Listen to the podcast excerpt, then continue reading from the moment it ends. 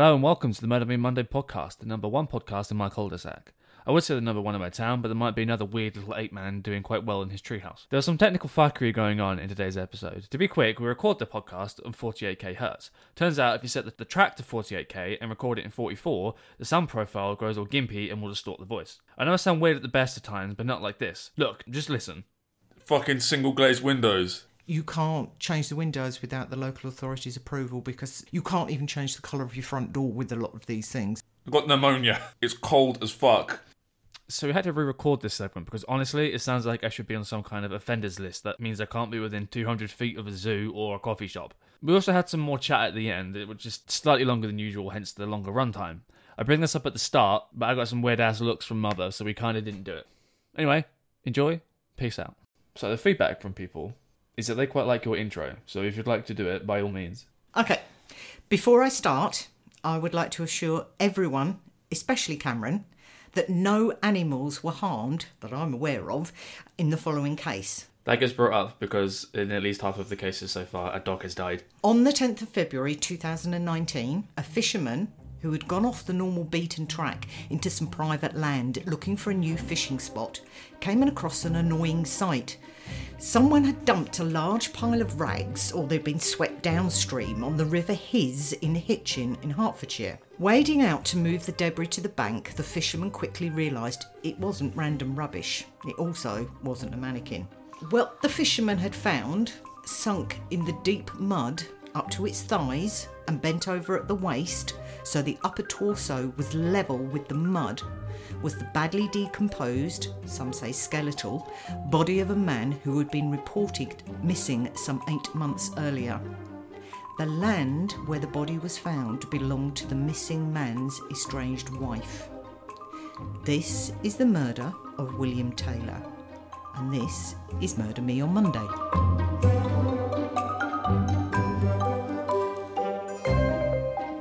Okay, so one thing that I've noticed is what we tend to do is we tend to, well, what you tend to do is kind of go ham at the start of a podcast. You kind of go, hello, welcome to the podcast. nine hundred people died. Um, you want to be like eased in slightly. You want to be like, okay, set the mood, create the narrative. We start talking about the case, not hello, welcome, death. So I'm not saying we should have a an introductory talking bit because that might be like unnatural. Do you know what I mean? Yeah, but I also know it's irritating when people waffle on for twenty minutes, half an hour. Yeah, I know, but that's almost the length of our podcast. And that's not what I'm saying. It's like we should just actually kind of talk so people, when they're listening, play the podcast, they put their coat on, and it's just immediate. The end. That's just, I, I know it's because you're like, oh my God, let's just start recording, because then I can start talking and I forget we've been recorded, so I don't panic. We haven't discussed this one. Well, this is, I've sort of written it into this one. This is another localish one for us. And we also... We're going to do enough of these to the point where... We're not going to specifically say the town we're in, but it's going to be all the towns around it, and someone's going to go, it's there, it's them. Um, maybe. We get to revisit St Alban's Crown Court in this one as well, which, and there's another link to one of our previous episodes, which I found quite interesting, which we'll get to in the, the autopsy at the end. Now, the place where this case unfolded is a small hamlet called Gosmore, which is to the south of Hitchin in Hertfordshire, and has been partially designated as a conservation area with a number of listed buildings. I watched the documentary Killer in My Village, which was broadcast on Sky Crime in the U K, but I also remember reading and watching the news closely on this at the time. The documentary refers to Gosmore as Gosmore, but I'm not convinced unless they check that out with local inhabitants. Worcestershire. Yeah, it's one of those. William Taylor, known as Bill, was a very wealthy farm owner. His parents had started the farming life back in the nineteen sixties when land was cheap, and he inherited it from them, so it's not surprising that he managed to build this large estate with subsequent land and farm acquisitions. Bill Taylor had been married previously to a lady called Grace. Now, I assume there was a divorce as she died in two thousand sixteen, a couple of years before this case actually took place. And they'd had a son, Richard, from that relationship, who was born around nineteen seventy-four. And it's said that Richard had not seen his mother since nineteen eighty-five and lived with his father. What the background to all of that is, there's nothing. Am I going to get confused again? Because there's eighteen different people. No. I know, okay, a bit of background information. I have a separate monitor with all these names on them, and I ain't been funny, but it's like, guess who? There's so many names, I'm, I'm, I can see it and I'm confused. Right. In nineteen ninety-seven, Bill married a woman called Angela. All right, I've got that. Who also had a son called Gavin Foles from a previous relationship. Bill and Angela then went on to have two more sons and a daughter together. Sons were William and Michael. No idea on the daughter. Now, I've given their names because they've been allowed them to be pro- published in the documentary. So well, I don't feel I'm breaching anybody's... Well, I, there's a difference between like breaching sort of... No, I don't say privacy. You also have to think you can't call them son one and son two. Yeah. Because like, that doesn't work. Because then if everyone is just called like an arbitrary A, B, C, D... in your head, you'd be like, who the fuck, when, what, hello? Yeah. Well, Michael was actually on the documentary. He was actually speaking, so yeah, for definite. Angela Taylor had twice initiated divorce proceedings in twenty fourteen and in twenty eighteen, but her husband Bill had refused both times to cooperate. In July two thousand seventeen, she met someone new and started a relationship with him, which is probably why she started the divorce proceedings again in twenty eighteen. Bill went missing at the age of almost seventy, literally a few days shy of his birthday on the eleventh of June twenty eighteen. His wealth was estimated to be worth in the region of some ten plus million pounds. I've even seen tens of millions of pounds. Is, I assume his wealth isn't strictly from farming, or would it be from selling farmland? I, uh, my guess, and it is purely a guess, would be the whole estate. Everything, the land, the farming, the whole shebang. Because I've, I, I have read, at least, where people are saying that their grandparents owned a farm, and they bought it for a few hundred thousand dollars back then and sold it for eight million now. Mm. Because farmers just need land and want land, so they just, they just try to buy it from these like farmhouses that aren't running a farm. Mm. But it, that kind of leads into the fact that the house he lived in, which was called Harkness Hall, has been quoted some one point five million pounds. Remember back to the Helen Bailey case, Cameron? Specifically me? Yeah. No one else? No one else, just you. Not a listener. Yeah. If they've Fuck 'em. Se- seen anything on Instagram, they'll they'll know these pictures. Was that a plug to followers on Instagram? the ha- it should have been. The house... I'm showing oh, that, that's a bit more subdued. I'm showing Cameron a picture of the house at the moment. It's not what one would call impressive. I mean, you say that, but that makes it sound like, ah, it's not a very nice house. I mean, it is a perfectly fine house, but it's... But to be called a hall, you expect something much grander. Yeah, at Harkness Hall, is, it, is how many pictures are there? Just the one? Yeah. Yeah, I mean, it just looks like you have a standard house, but then add another sort of twenty-five percent of it to one side, and it's got a conservatory. It has two chimneys. It's an old house. They would often. I mean, it's quite nice. They've got they've got some pretty fat boy trees outside, hmm. but I wouldn't describe it as a hall. No, and it's it, just a. It just looks like a house. Yeah, it's it's a large, four or five bedroomed house by the looks of it. But it's not. You wouldn't. A hall to me is something grand. But with the cost of the houses in the region, I'm not really surprised it was quoted as being one and a half million pounds. But that could include some of the farm, maybe, and some of the farmland. Bill was last seen by his grandson. I'm going to say Ben. I'll give you a name. I think that's on the list. Yes. Richard's son. Yes. On that's the son that he had with his first wife, so it was his grandson Ben.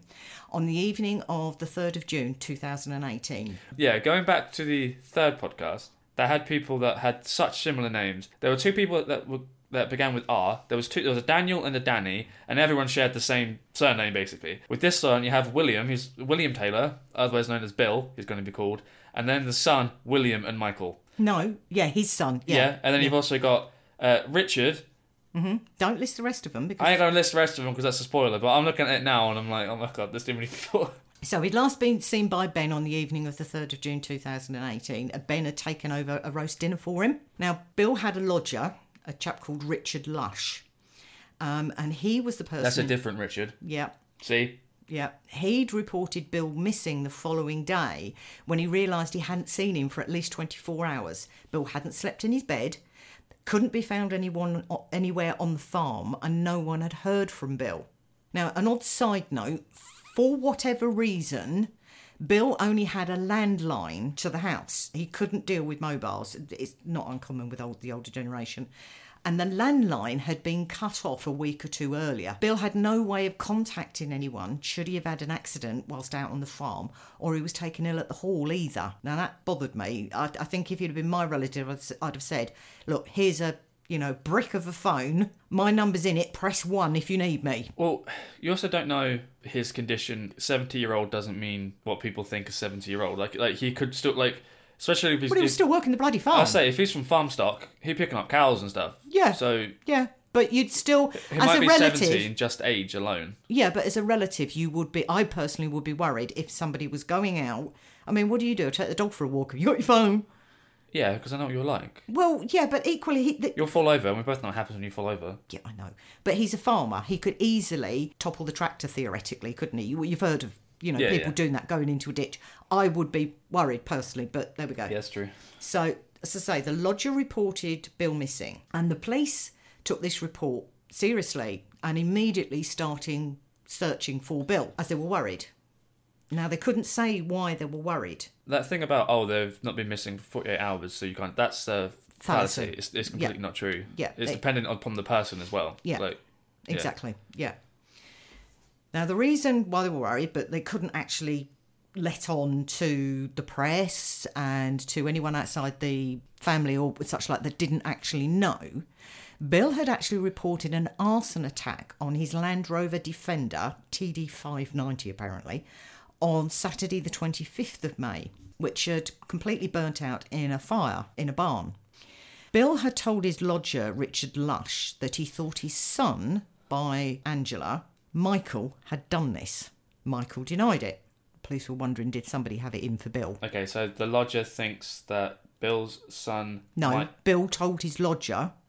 that he that Bill thought his son with Angela, called Michael, could have done this, but Michael denied it. Okay. Yeah? No.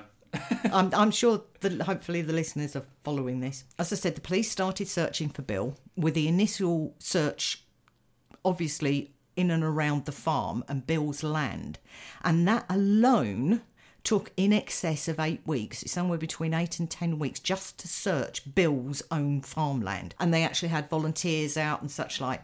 And it's um, reported that police and volunteer resources from as far away as Merseyside and Devon and Cornwall were actually part of that looking for Bill. Right. So eight to ten weeks down the line, there's no sign of him, okay? But, but one of Bill's grandsons, I don't know which one, Found he's got a, a lot of them, apparently. Anyway, he's got three, yeah. Found a link from a bracelet that Bill was known to have always worn near one of the farm outbuildings. This bracelet was described in various sources as an anti-arthritis one, but I've only ever seen a copper bangle, so I'm not sure what it was. Okay, do they work? Because it's like... I those... don't know, I don't have arthritis, you cheeky shit. I, that wasn't the assumption. Way, well, I, I, people way, to, way to project, because that wasn't the assumption. No, because I know they you, you see those things that are on adverts at like three in the morning, where it's like, oh, wear this magnetic bracelet and it will change your rhythm for the universe. You'll resonate at a different even frequency. If it, even if obviously it doesn't work. Even if it's a placebo effect, then it can be actually argued to have worked. So, but Bill was always known to have worn it, and this link apparently was quite distinctive, and it was found near these farm outbuildings. So the police began to have suspicions about some of the family early on. Some of the family were constantly contacting the police, asking for updates or any information. So this could have been avoided by getting him a phone? Um, possibly. Because if... I doubt it. But others were silent. Now, it's not unusual for someone to be in shock and perhaps keep out of the way and just, you know, get into mentality I probably would, which is let the police do their job and they will let us know when they know something. That would probably be my default. But the police were a little bit suspicious. But when the two people were overheard, overheard talking about Bill in the past tense, the police took a really close look at them, and they found their accounts of their movements around the time of Bill's disappearance to be, and I'm quoting, wishy-washy. And so police got warrants. I've noticed myself when I'm re- when I'm editing this that it always sounds like I'm on the side of the murderer, because I always try to give them the benefit of the doubt. I might be like, oh, well, you don't know. But if someone, um, how long had been missing by this point when they had said um, that it was wishy-washy, or the police heard them talking about them in the past? Somewhere tense? Between the eight and ten week mark. If someone has gone missing between the eight and ten week mark, in my head, I'm going to assume that something bad has happened, otherwise mm-hmm. I would have found them already. So I would probably refer to them in the past yeah. tense. Yeah.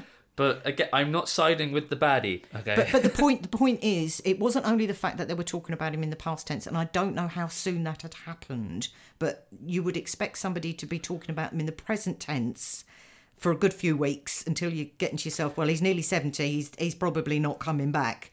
Um, yeah. He hasn't packed his bags and gone off to Tahiti with a, a lovely young lady that he's met down the local pub in a little place called Gosmore, has he? That sounded very specific. Yeah, that's the way my brain works. So somehow or another they've got warrants, and it's not easy just to get a warrant. So they must have had other discrepancies in their accounts, enough to persuade a judge to sign off on a search warrant for their mobile phones. Okay. Now, Bill went missing in the June. On the nineteenth of September, police arrested four people in relation to this case.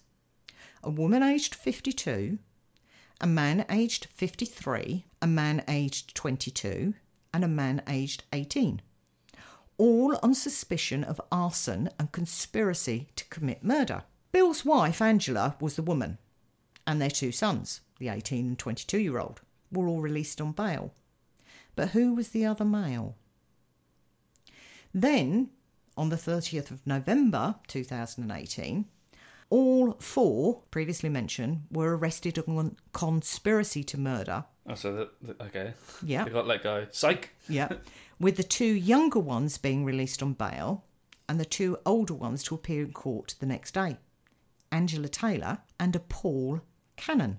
Things went very quiet for months. Oh, oh, it's the it's the third act. You've introduced a new character, Paul Cannon. Yeah, I've heard of that. I've heard of that name before. It's a very, it's not an unusual name, to be fair. Yeah, yeah. So as I said, they went very quiet for months, and then on the twenty-ninth of January two thousand nineteen, a fifth fifth the the the the, the person person number five from Kent was arrested on conspiracy to murder charges in relation to the disappearance of Bill. The police were ready to take this case to court against all five defendants until that fateful Sunday afternoon a few weeks earlier, when that poor fisherman mentioned in our introduction found Bill's body on the tenth of February two thousand nineteen, which turned the investigation on its head until November twenty nineteen, when three people appeared at St Alban's Crown Court charged with the murder of William Taylor. So this is like fourteen months after the event, right? Mm-hmm. Ish, mm-hmm. Give or take. Is that that sounds like a pretty fast turnaround? Yeah, it is. But they were in the January. They were ready to go with five people. Yeah, he went missing in June twenty eighteen, and he was found dead in February twenty nineteen. Yeah, by but the in January the police were ready to go against five people. Bill's body being found made them go, yeah, whoops, yeah, brakes on. They let's have another that. look. And yeah. yeah, so the three people that appeared in St Alban's Crown Court, they were Angela Taylor, Paul Timothy Cannon, and Gwyn Griffiths. Turns out Paul Cannon was well known to Bill and Angela. He was a local, and after splitting with his wife in twenty seventeen, he lived rent-free at Bill's house until January twenty eighteen. Sorry, I just... Even though I've looked at this thing before where it has the information of some people, it, is, it says bad guys. Bad guys, Angela Taylor and Paul Cannon.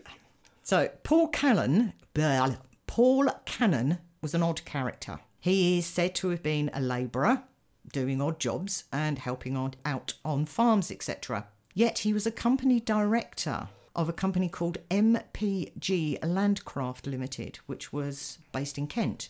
And they seemed to specialise in digging equipment and land earth moving stuff, and whose other director lived in Kent. Now, hold that thought. Angela and Paul Taylor...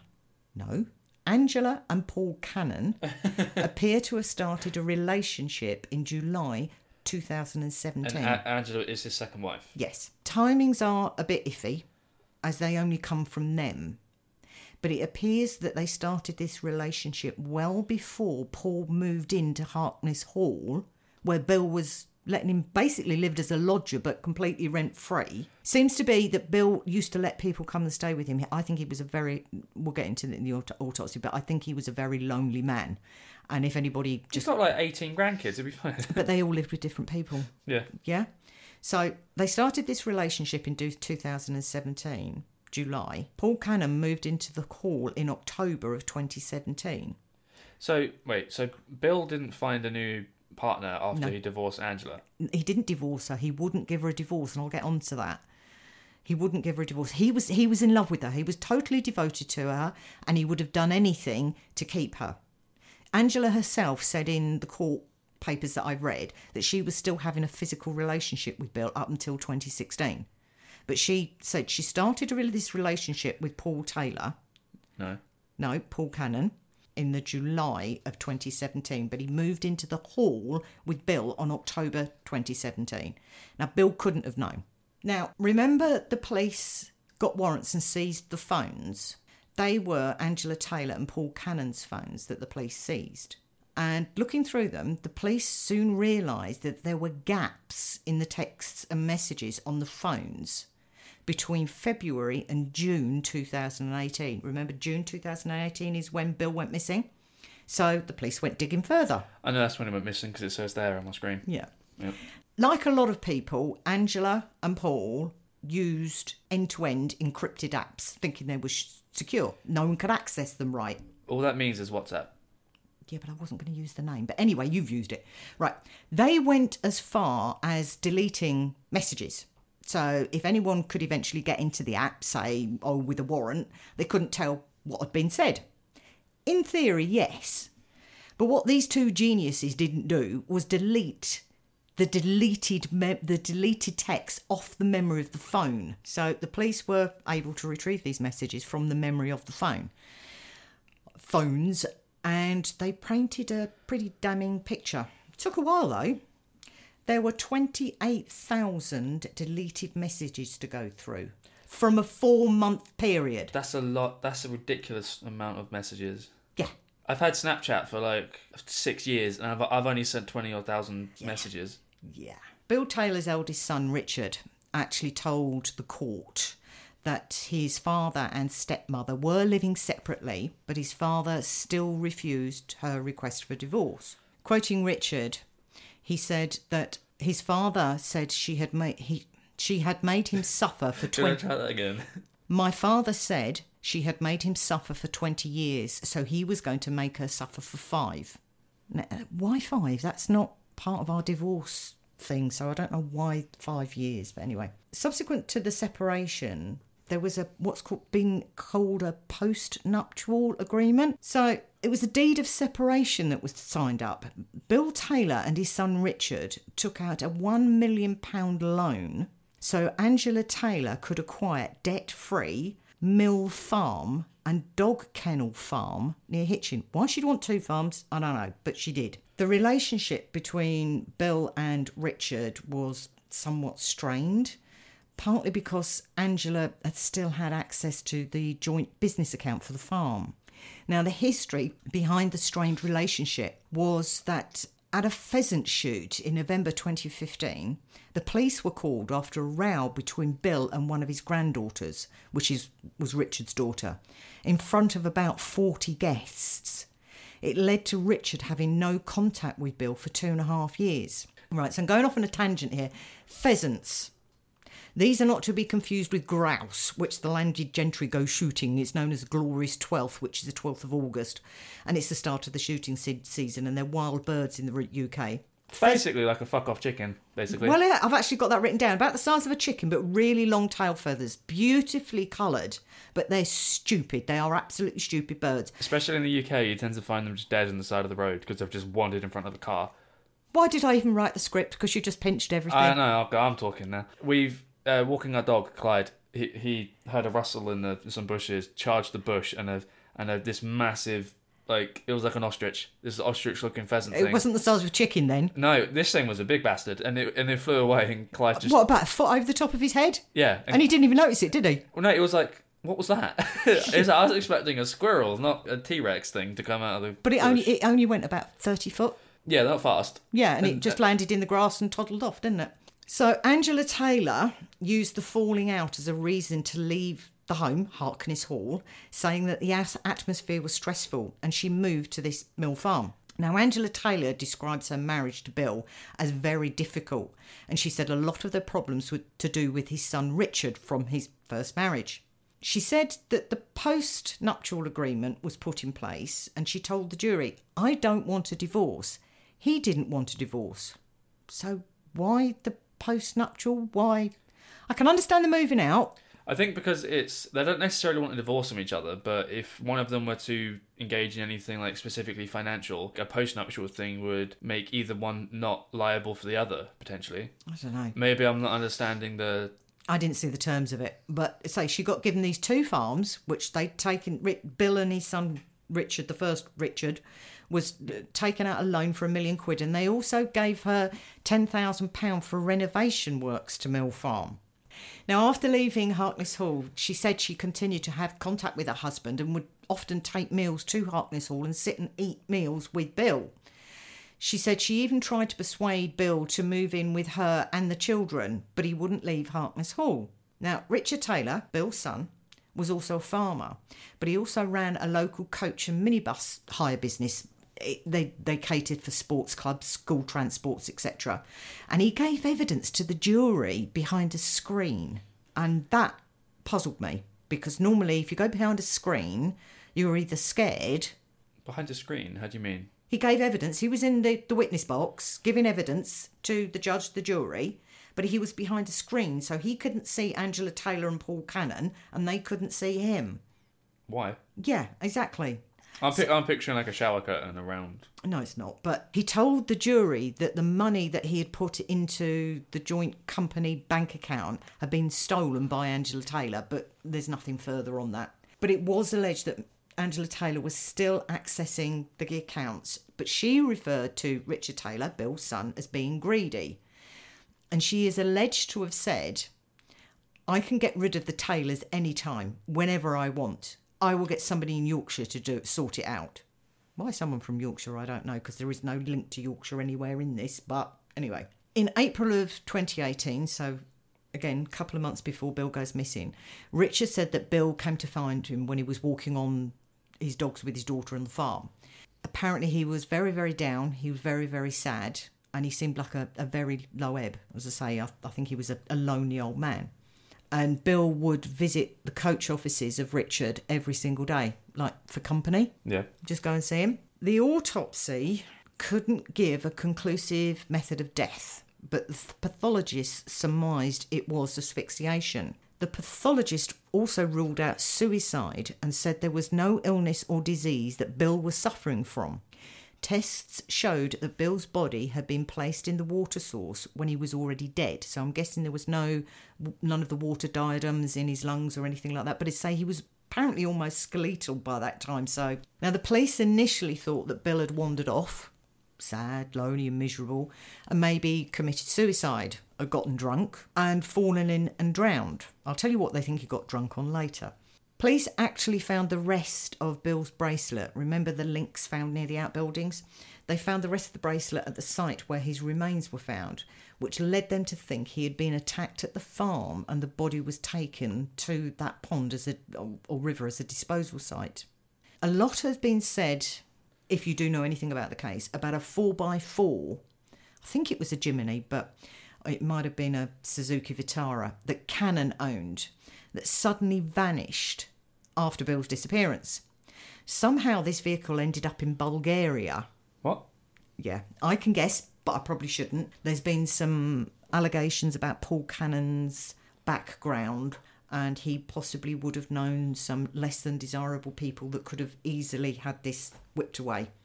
The police did manage to get it back from Bulgaria, but the forensics couldn't find a thing that would help the case. But talking of the four by four, remember Bill's landy that was burnt out? Yep. Well, Angela wasn't living with Bill at the time. None of the children were. Just the lodger, Richard Lush. Police managed to connect D N A that was on a towel that was wrapped around the steering wheel like a wick, maybe. Right, there you go. I'm showing you the picture. See? Why is there a... So it's a burnt-out car, but there's an intact towel wrapped around the steering column. And one that looks like it's been singed, but... Yeah. The, I mean, the, the the roof of this car is melted inside. So I, I'm thinking it was like... A, they used it like a wick. They found D N A on that towel. It matched the profile of Paul Cannon and also Gavin Foles, the adult son of Angela Taylor from her first relationship before she met Bill, who was living with her at the time at Mill Farm. Neither of their D N A should have been on that towel wrapped around Bill's Land Rover. I mean, I don't know why it wasn't on fire, looking at that picture. Now, let's turn to that third person that we mentioned that was in the dock. Gwyn Griffiths. He was sixty-two, sixty years old. Oh, it's a bloke. Yeah. I thought it was a, I thought it was a woman, my bad. And he comes from Kent.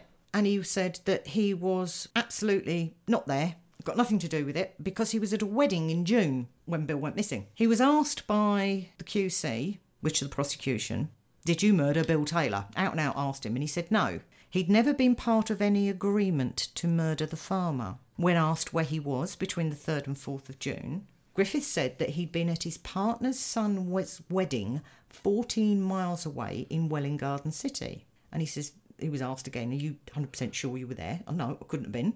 I was too drunk to drive. He was asked, did he know anything about Bill Taylor? And he said he had met him several times, having worked on a wood burner on his farm, and he seemed like a very fair man. Mr Griffiths said Mr Cannon had asked him how much would it cost to get rid of someone, but he'd not taken Paul Cannon seriously. Apparently, when visiting his mother in South Wales, Griffiths asked people in a pub uh, how much it would cost to get rid of someone, and sums between five hundred to fifty thousand pounds were suggested. Uh, they're just arbitrary figures. Yeah, and he he said he didn't know it. He knew nothing about it. But he knew Bill as well. Why was somebody that lives in Kent, but his partner's child was getting married in Welwyn Garden City, which is again a good half an hour or more by road from Gosmore, go up? There, there's some kind of a connection there. I was... Why would he come up to look at a wood burner from Kent? Why would he come up to look at Bill's wood burner? I bet he was scoping out for Paul Cannon. Yeah, possibly. Yeah? Angela Taylor and Paul Cannon denied everything. They blamed Bill's son Richard and said he was after a forty thousand pounds life insurance policy. Now, that's a drop in the ocean to these people. Why would they? Why would he kill his dad for forty grand? Well, you say it's a drop in the ocean, but it depends on how much money is tied up into actual land assets versus flu- uh, like liquid currency, whatever it's called. Yeah, yeah, liquid assets, but yeah, I'm tired. I'm, I'm not buying that one. On Monday the fourth of November, the judge at the trial directed the jury to clear Griffiths, I'm guessing due to lack of evidence.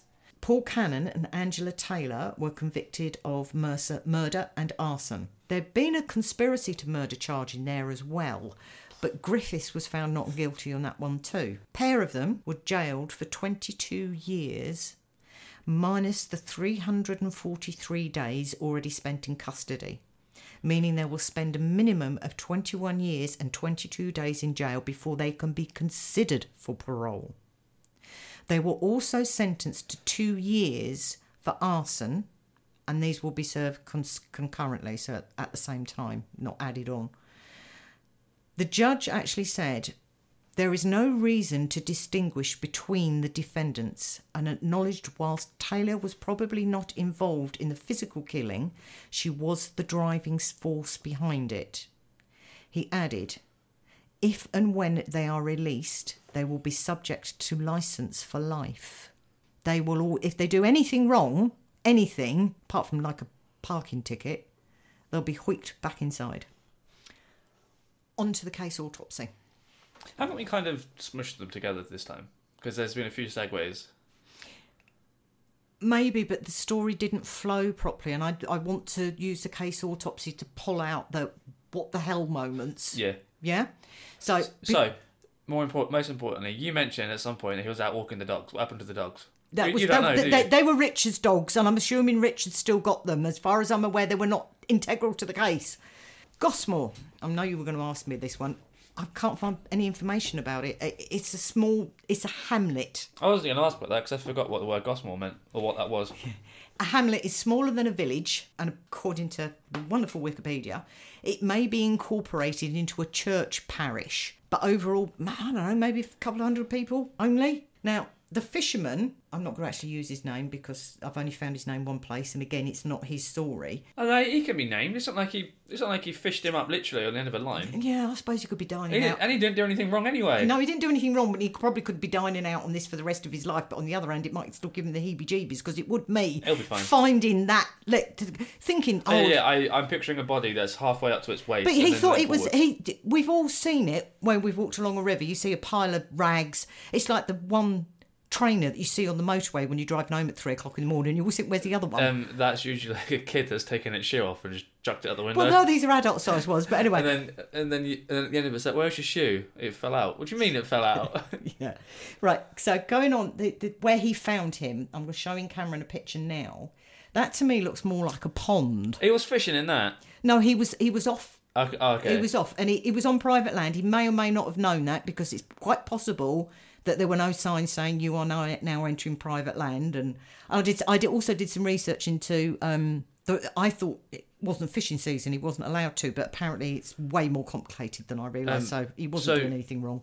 These pictures would get put up on the Instagram. When you said he was a fisherman, I thought he was fishing in this thing, and he then, he then found him. So you found him yeah. up to his waist and that, like bent over. Yeah, that's more like a big puddle than it yeah. is to be like a, it, a river or a pond. I'm just thinking it's, it's been fed, and it you could have ended, because I've seen it where you've got like a it's like a bowl cut out, and then yeah. it, it you know and then it feeds back on, and especially when the rivers when it's wet in winter. Yeah, I mean we've got it at the moment where rivers are overflowing left, right, and, and centre, and we've got floodplains that are luckily doing what they're supposed to do. The initial detective chief inspector on the case was a D C I Wheatley. Another link to our first episode. She was the one who initially hand- handled Helen Bailey's case, which was interesting. It got handed off to somebody much more senior yeah. later on. But the police also found some strange things near Bill's body.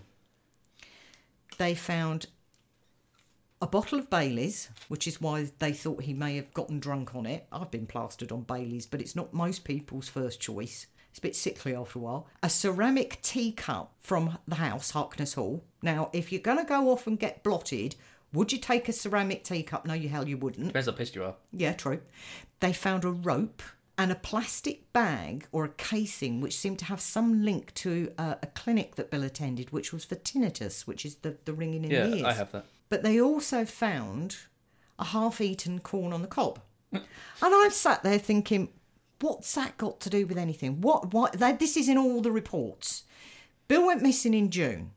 This is in February. A half-eaten corn on the cob. Would it have? Would it have floated down the river? It, yeah, because you're saying if he's found in all of these things and you found these like. But it, it's it's it's vegetable matter. Would it have not decomposed? Well, yeah. Well, that's what I'm saying. If there's there's if there's like superfluous stuff around his body. Yeah, but the, the fact that they found this half-eaten corn on the cob is constantly raised. Was it raised. half-eaten corn on the cob or yeah. half a corn on the cob? No, half-eaten. And I'd have been immediately... Is there a K F C nearby?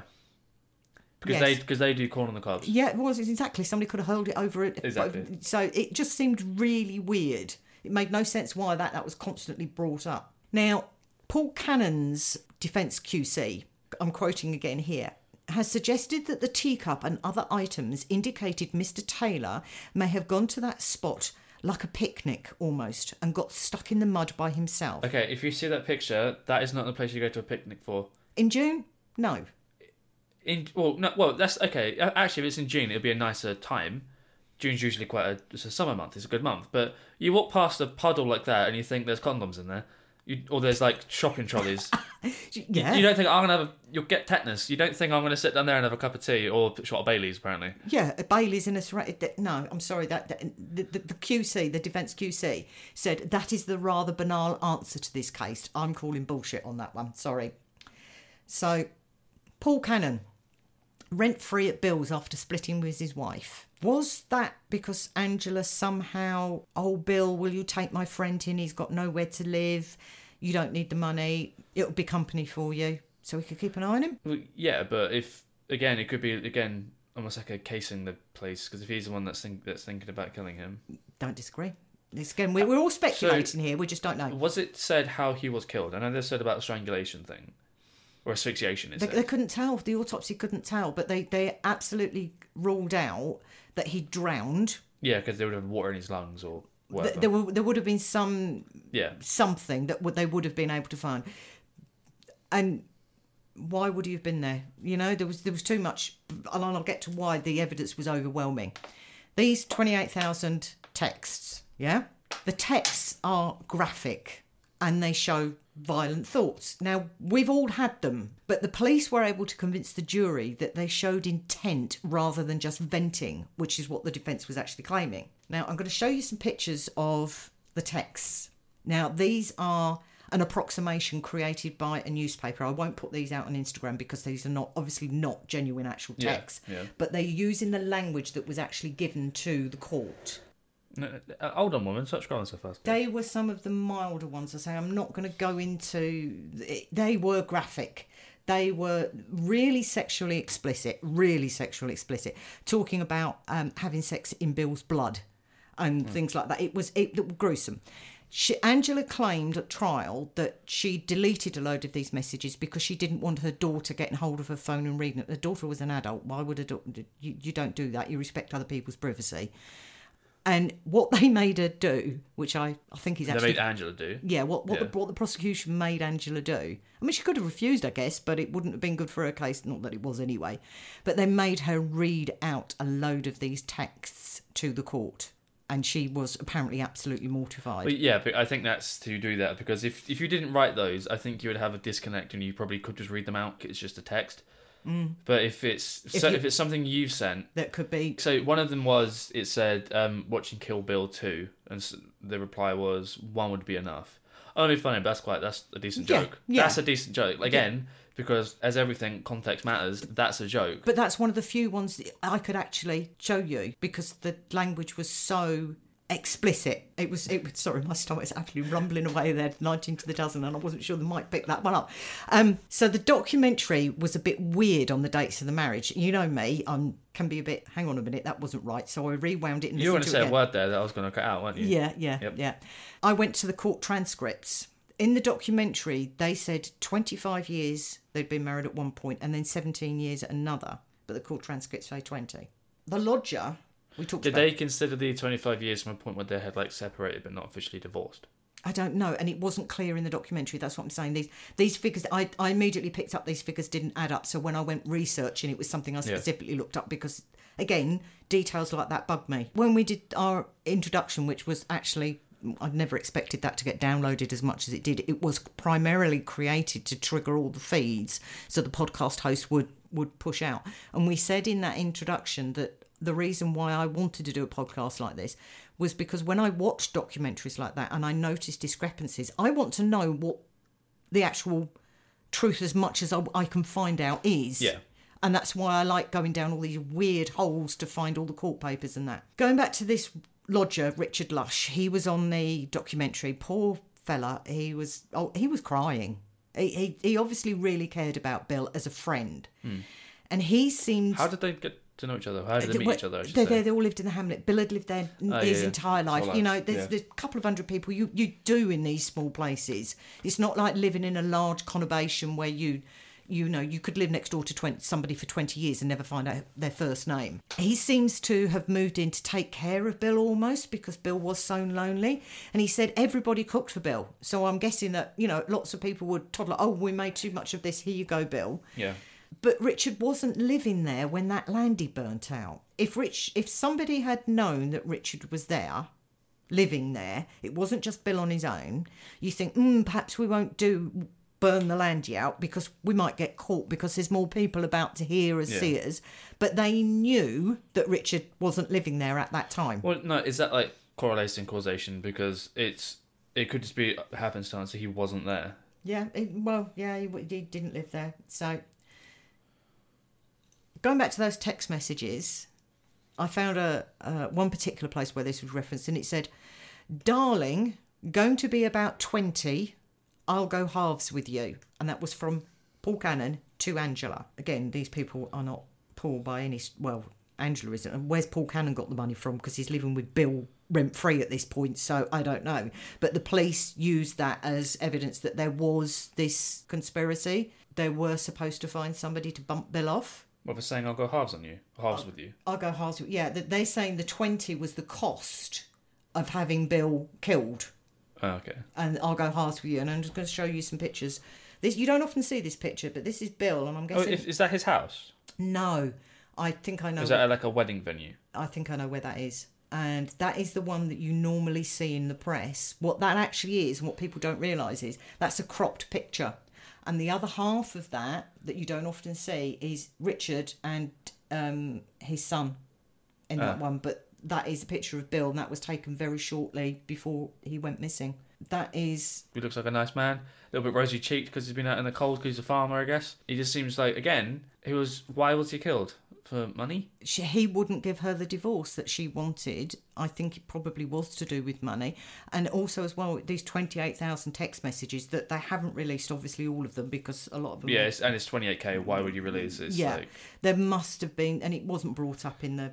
the actual trial, but I'm I my belief is that there was something in there that they were they were almost egging each other on, mm. and it became he became Paul Cannon became so enraged by the fact that Bill was keeping this wonderful woman Angela from being with him, bearing in mind that she didn't particularly want to get rid of Bill because he was still you know he was still useful to her yeah, for many know, reasons. It just seems a bit of a smooth brain take to kill someone because they won't divorce you when they're in their seventies, or, or it, it just seems like such a... She was probably thinking, well, he's he's in his seventies. His parents may have well have lived till their nineties. He's probably hell fit and healthy. But even then, you can sue to make someone divorce you. Well, after two years, you can file for irreconcilable differences. The yeah, party exactly. Like, I don't know. I think there's been one case in the last ten, twenty years or something in the U K where somebody didn't want to be divorced and they t- actually took it to court. And unfortunately, he did win. He didn't want to divorce her because he was Roman Catholic, I believe. And she just wants to be free of him. And for some reason, the legalities of it, I, I remember reading it at the time, thinking, poor bloody woman. Yeah. And he just won't let her go. And she just wants to be free. It's not that she wants to go off and do anything. She just wants... To be separate, yeah. To, to, to be separate.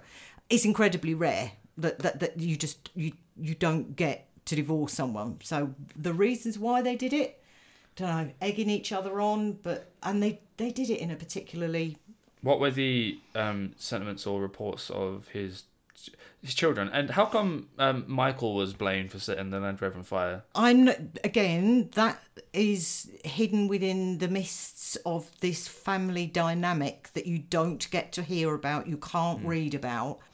In the documentary, uh, Angela and Bill's son Michael was actually interviewed, so he would have been twenty-three, twenty-four-ish, twenty-three probably. And he, it was really odd trying to get a read on him because in the beginning, it sounded like he absolutely believed that his mother had been involved in it. And yet towards the end of it, came across that he thought she was innocent. It was quite odd. I don't know who gets the farm now. I mean, she got that farm free and clear. Yeah, oh, the, she had a well, two. One. She had two to farms, didn't yeah, she? Well, that one. Yeah, again, so it can't be about money because if she had a farm, then everything's just gone tits up. It seems like such a. It's almost it, I, again, like I say, if you're in that kind of relationship dynamic that she was with Paul Cannon, I think it's almost something that got completely out of control. Yeah, it seems almost symbiotic, gonna end badly with that. Uh, yeah, that it, they should egg each other on with stuff. Yeah, like self-destructive sort of thing. Yeah, she was obviously enjoying herself with Paul Cannon, but I think she would have been quite happy to let the dynamics carry on. But there probably been wouldn't would have been another big blow up because Richard, Bill's son, said that Angela was still taking money out of the business account, mm. and he'd found that out. So I'm, I'm guessing there would have been another huge blow up, yeah. and and it obviously badly affected Bill because you know his his second wife and his children from that marriage were all not living at, at the hall. His first son, he'd only just managed to uh, repair that relationship, and he was lonely. He was absolutely lonely, and I think he he did love it. From all accounts, he loved Angela, and he just did not want the divorce. And Angela manipulated him. If he was seventy and. Well, there's one from the first marriage, and then one's from the second marriage. Angela was twenty years younger than Bill. Well, no, she was twenty-seven years younger than Bill. So, you know, having a son of eighteen when you're seventy, so he would have been fifty when he was born. I mean, that's, you know, give or take, that that's that's a handful, that's hard work. But he, he obviously never shied away from hard work. So that is a very sad case of... Yeah, I mean, I know you can't draw anything from a picture, but that picture of him, he does look like a... I'm not going to say a sweet old man, he didn't even look that old, to be honest, but he's got this rosy cheeks... Arms crossed with a bit of a grin on his face. It, it just seems quite sad. You could see him in a blooming garden gnome's outfit, couldn't you? I'm guessing that was taken in his mid-fifties, early no, sixties, maybe. That wouldn't have been taken twenty years prior to his death, mother. Pictures no, pictures not. Wouldn't have been that... Yeah, they, they, they would. No, they're fucking black and white. Are you kidding me? The pictures I've seen of myself as a kid twenty years ago, they were not that good. I disagree with you on that. But you could you could see him with a gnome's hat on, a, you know, a meerschaum pipe in his... And sitting there with a... He could look like a garden gnome. Happy. That sounds like an insult. No, he looked he looked like a happy chappy that would sit there, you know, yeah. quietly fishing. But yeah, going to um, because I'm assuming you're down now. You're pulling a funny face at me, being like, oh, "Shit, I don't want to talk about this. This isn't my job." Yes. Um, uh, yeah, it's just I don't know, just like backgroundy stuff. Like, how are you getting on writing the class stuff going? Because like, it's providing some people that are listening. The start a podcast is easy. It is if you're just doing a um chatting, just a general you're having a chit chat, but getting into the research and actually trying to find the sources, that's one job. I discovered that I tend to write as if it's going to be read by someone. So that didn't work. It needs to be written to be able to be read. I know that sounds completely backwards, but you, you know what I mean. Oh, yeah, there's very different between reading a sentence and reading it out loud. Yeah, that makes it easier and, and to be able to give the gaps for you to... And I'm I'm actually actively trying to make it flow to be able to give you, if you're listening to it, to give you a, a what? Question moment. Yeah, to, to jump in, yeah. Yeah. But it's um, it's a huge learning curve. Yeah, it's very awkward being the one to edit it because it's... Say the podcast is an hour long. It takes a lot longer than an hour to edit the podcast because you'd be re-listening to the same, like, thirty-second segment to edit something, and that could take five, ten minutes. And how many thirty seconds are there in forty minutes? There's a lot of it. But it's it's also re- realising that I get so nervous I start off saying things like, so... Yeah, or the amount of times I have removed a... noise that you make. You're, you're like, at, at the start, I mean, everyone does it, but at the start of a sentence, you go, and I'm like, that has to get cut. because, you, because you're very aware that you're not just chatting to somebody, you're actually... It's being recorded. And, and, and you are relaying information, and, and you want to get it right. And it's hard when... You kind of have to check yourself when you're talking, because you're listening to someone talk, you have to take on board what they're saying, and then you have to sort of correlate a sentence in your head to respond with that. But that's why you, I'm giving whilst, you cliff notes these days, and I'm trying to get better at giving you the cliff notes. Yeah, while being aware of what they're saying and respond, and also entertain, and but not be too offensive. How do you balance that? It's quite weird. And throughout this entire process, I'm not bored, but I'm yawning so much. And I've drunk a coffee and I'm trying to drink water. And to, to not have the bottle crunch when you're drinking is really hard. And the dog breaking in and like an ex and neighbour drilling or like a stomach gurgling. You're like, it's just really weird. And we're getting better with the, the recording schedule and the editing schedule and, and getting it.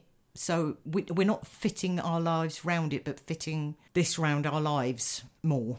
Yeah. That's that's some of the work. Because it's supposed to be fun. It's supposed to be a hobby. It's not yeah. supposed to be hard work.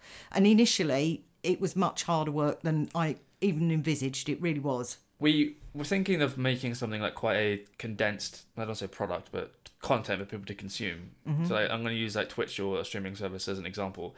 Rather than streaming for, say, ten hours and your content is kind of like loose, it could, you, you, not necessarily worse because that's the format of it, but if you were to stream for say four hours and it'd be like tight, packed full of content and it'd be really enjoyable.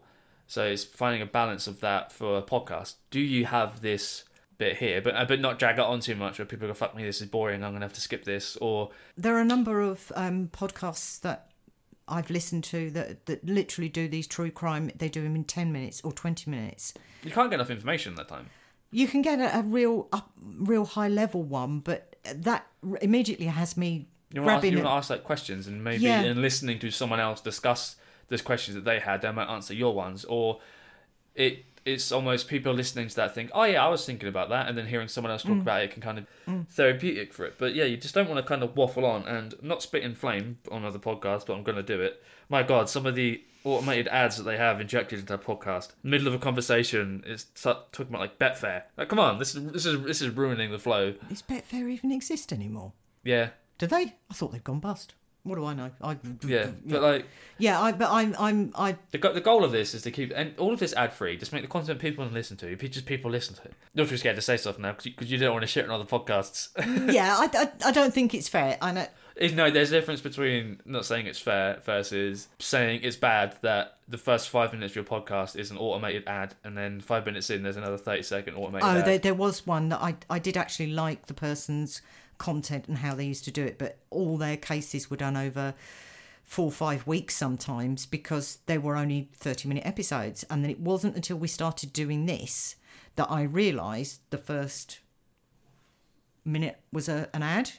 And then literally you are five minutes in, there was another ad. She had, I say she, they had four adverts in a thirty minute podcast. So you're getting twenty minutes of content if you're getting that, which explained why they were able to string it out over four weeks.